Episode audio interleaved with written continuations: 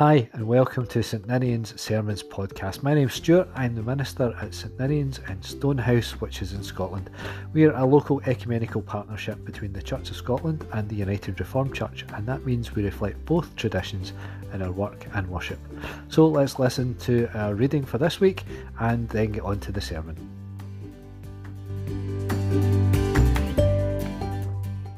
This morning, Cameron's going to read for us from Exodus and then from the Gospel of Matthew.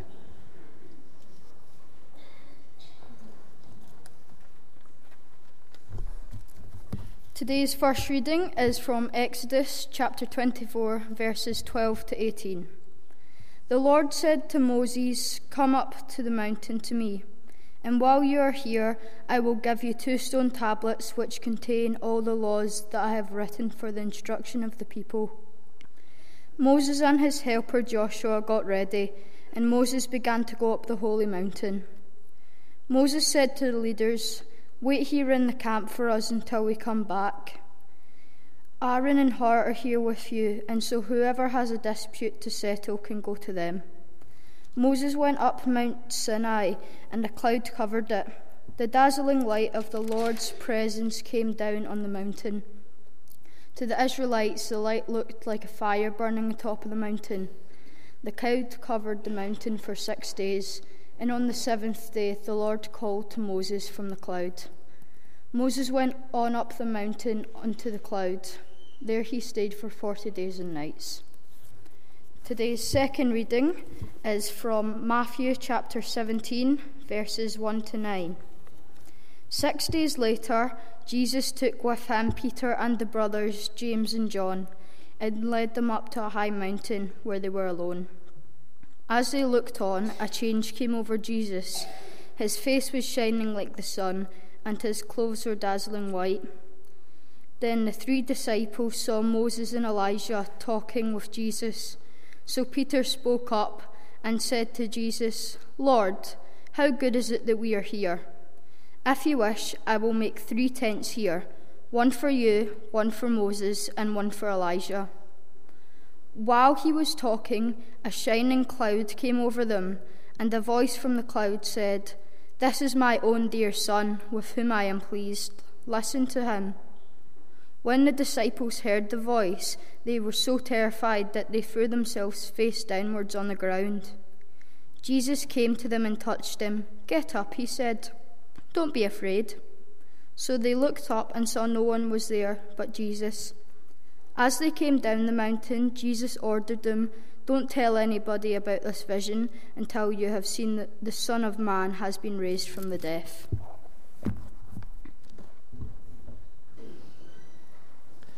This is my son. Listen to him. Get up and don't be afraid. Epiphany is a season of realization and revelation. It starts with the visit of the wise men. He realized that the new king announced by the star is a very different kind of king from the one that they were expecting. Next came the flight to Egypt, and our realization that Jesus was a refugee, forced to flee from a tyrannical ruler who would rather kill a village full of children than have anyone challenge his rule. Jesus wasn't what Herod was expecting. At Jesus' baptism, John sees the John the messenger comes face to face with the one he's been announcing to the people. And after his baptism, the sky opens and a voice from heaven says, This is my son, with whom I'm pleased. And that's definitely not what John was expecting. And then over the past three weeks, we've spent time with Jesus on a mountain as he teaches his disciples and what's become known as the Sermon on the Mount. And during that teaching, Jesus reveals the true nature of the kingdom of God. He reveals his mission. And it's not at all what the people were expecting. So, this unexpected Saviour, revealed by these moments where people saw who he really was but before we look at Matthew's account of what becomes known as the transfiguration of Jesus, let's go back to our first reading, to Exodus, because this kind of thing has happened before. The Lord said to Moses, Come up to me in the mountain and wait there. And I will give you tablets of stone with the law and the commandments, which I've written for the people's instruction. We've been taken all the way back to the moment where the commandments are given, back to a foundational moment for the people of Israel. Back to that moment there on the mountain where God appears to Moses and gives him the law. And Moses had taken his disciple, a man called Joshua, the man who would eventually lead the people across the Jordan into the promised land, and together they wait on the mountain. And for six days, the glory of God covered the mountain. And on the seventh day, God speaks, and Moses listens. He hears God and he obeys his commands. And then Moses spent 40 days and nights on the mountain with God. And when he came down, his face was shining, and the people were so afraid of him, they made him cover his face with a veil.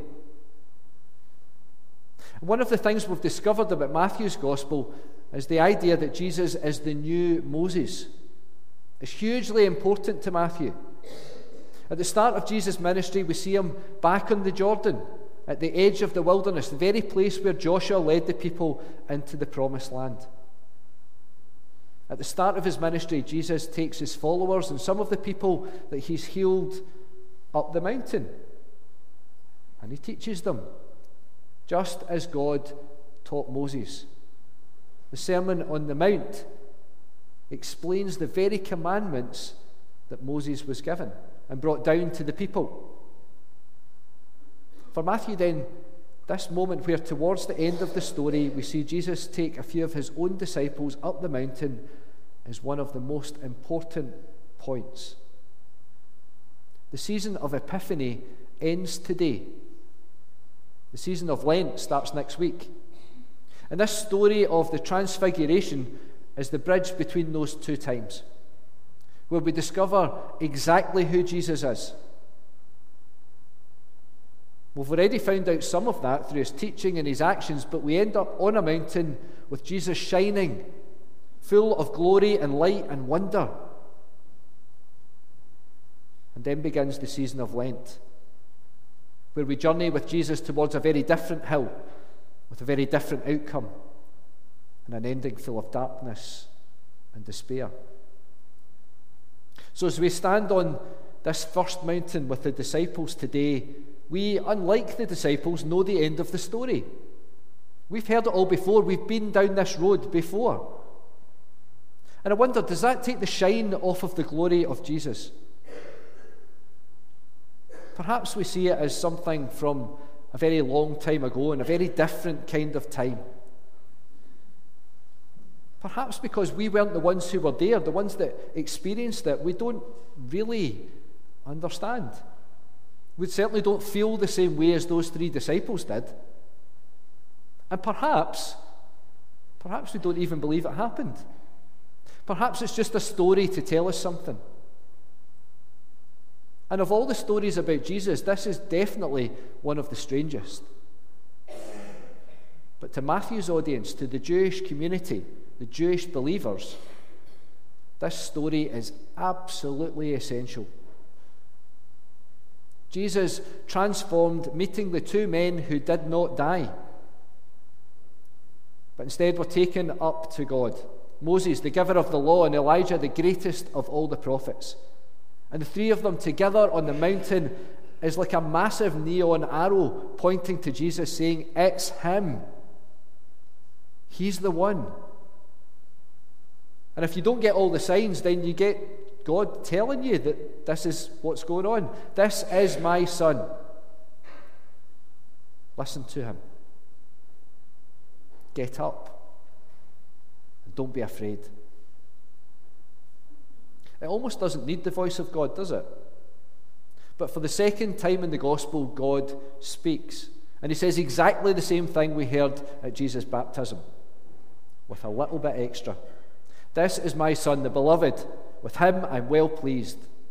Listen to him. Remember when we spoke about that voice at Jesus' baptism? It wasn't very clear who heard it. Whether it was only Jesus who heard God speak or whether others heard it too. Well, this time, the disciples definitely hear it and they're terrified. And that makes me laugh just a little bit. Because there they are on the mountain. Jesus is transfigured. He's all shining and floating, and Moses and Elijah are there. And it's not until God speaks that they're terrified. Peter's response is to make some tents, make shelters, to be hospitable, to look after the guests. In Mark's version, Peter gets a row. What a stupid thing to say, says Jesus. But not in Matthew's version. Making shelters is appropriate in the wilderness. It's hospitable. It's what you do when you have guests. Remember in Exodus, the people made a tabernacle, a tent, a tent where they met God. That's what Peter is suggesting. To build something that marks the moment. And to do that gives some kind of permanence to it, doesn't it? Permanence to something that's just a fleeting experience. I wonder, do we mark those moments? Those places where we have encountered God? Perhaps we do it individually, but I'm not sure we do it together. Do we take time to look back on our story and recognize the times that God spoke to us? And to think about what that was like? Was it a one time thing? Or was it a series of things? Was it a word here and there? An idea? The same thing that someone else thought, and two people get together and have a conversation and recognize the same idea in each other? How does it work? How does God communicate with us? And how do we know that it's God that's doing it? The disciples have seen enough weird stuff by now to know that this isn't just another thing. But it's not until God speaks that they think something scary is going on. This is my son with whom I'm well pleased. Listen to him. Jesus is the authoritative teacher of the law. We heard it in the Sermon on the Mount. Listening, though, is more than simply hearing what's said. It's about living out what's taught. And living that out leads us towards righteousness. And righteousness brings about the kingdom of heaven. In this moment, in this moment on a mountain, Jesus' identity is confirmed. Any doubt is taken away, at least for Peter and James and John. And as we step out onto the road of Lent towards the cross, we now know exactly what they knew that Jesus is the one, the Messiah, the Son of God. But the difference for us is that we know all of it. We can read this in the light of what happens next. They didn't have that luxury, they didn't know what was about to take place. They had to live through the darkness, keeping this epiphany to themselves, because it wouldn't really make sense until Easter Day, until Jesus is once again transformed revealed to the world as the Son of God. The resurrection is always present with us even in the darkest days of Lent, even as we stumble through Holy Week, because we have the benefit of hindsight. We know the whole story. And if you don't, go home and read the whole of Matthew's Gospel. We don't have to wait to find out what happens next. We don't have to wait to find out what God is about to do. This is my son. Listen to him. Get up and don't be afraid. Get up. Get up and don't be afraid. Right, it was just God. Get up. Don't be scared. See, the thing is, when people met God, they died. That's why they're scared. It's not a normal thing. Moses is the only survivor. It's easier said than done when you've been confronted by something incredible, isn't it? Get up and don't be afraid. But when we encounter God, our fear should be taken away. The whole point of Jesus is to show us that God is with us. In the passage that we read from Exodus, the people who are left down the mountain are absolutely terrified because it looks like cloud and fire on the mountain. And Moses spends 40 days there and walks out of it. Who is this guy? How could anybody survive that? It's not until God is presented to us in human skin that we can wrap our heads around just how much God loves us. That we can understand that there's nothing to fear. We are changed through our encounters with God. We're renewed and restored and forgiven. This is my son. Listen to him. Get up and don't be afraid. Matthew's gospel is all about discipleship an active life embodying the teachings of Jesus. This revelation on the mountain isn't a little epiphany. This is revelation on a grand scale. It foreshadows Easter. But what will it take for us to recognize the presence of God here and now? Some unexpected epiphanies? A still small voice, fire and cloud? Perhaps a resurrection? And then what will we do when we realize? What will we do when we're faced with God? What will we do when we hear those words? Listen to Him, because this is my Son. Get up. Don't be afraid. It's so easy to be afraid. It's so easy to retreat and look inward and to live in fear and concern, to be nervous, to keep what we've got instead of looking out. But that's not what Jesus asks us to do, is it? Jesus asks us to live the commands, to live into righteousness to live into the kingdom of God. Those words for the disciples are words for us today. This is my son. Listen to him. Get up and don't be afraid. Amen.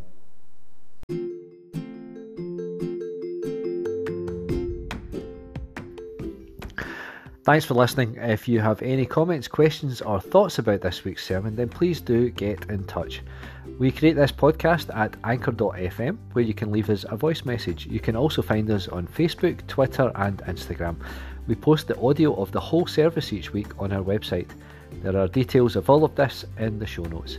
If you're in the neighbourhood and want to join us in person, we meet for worship every Sunday at 11am. We'd love to see you.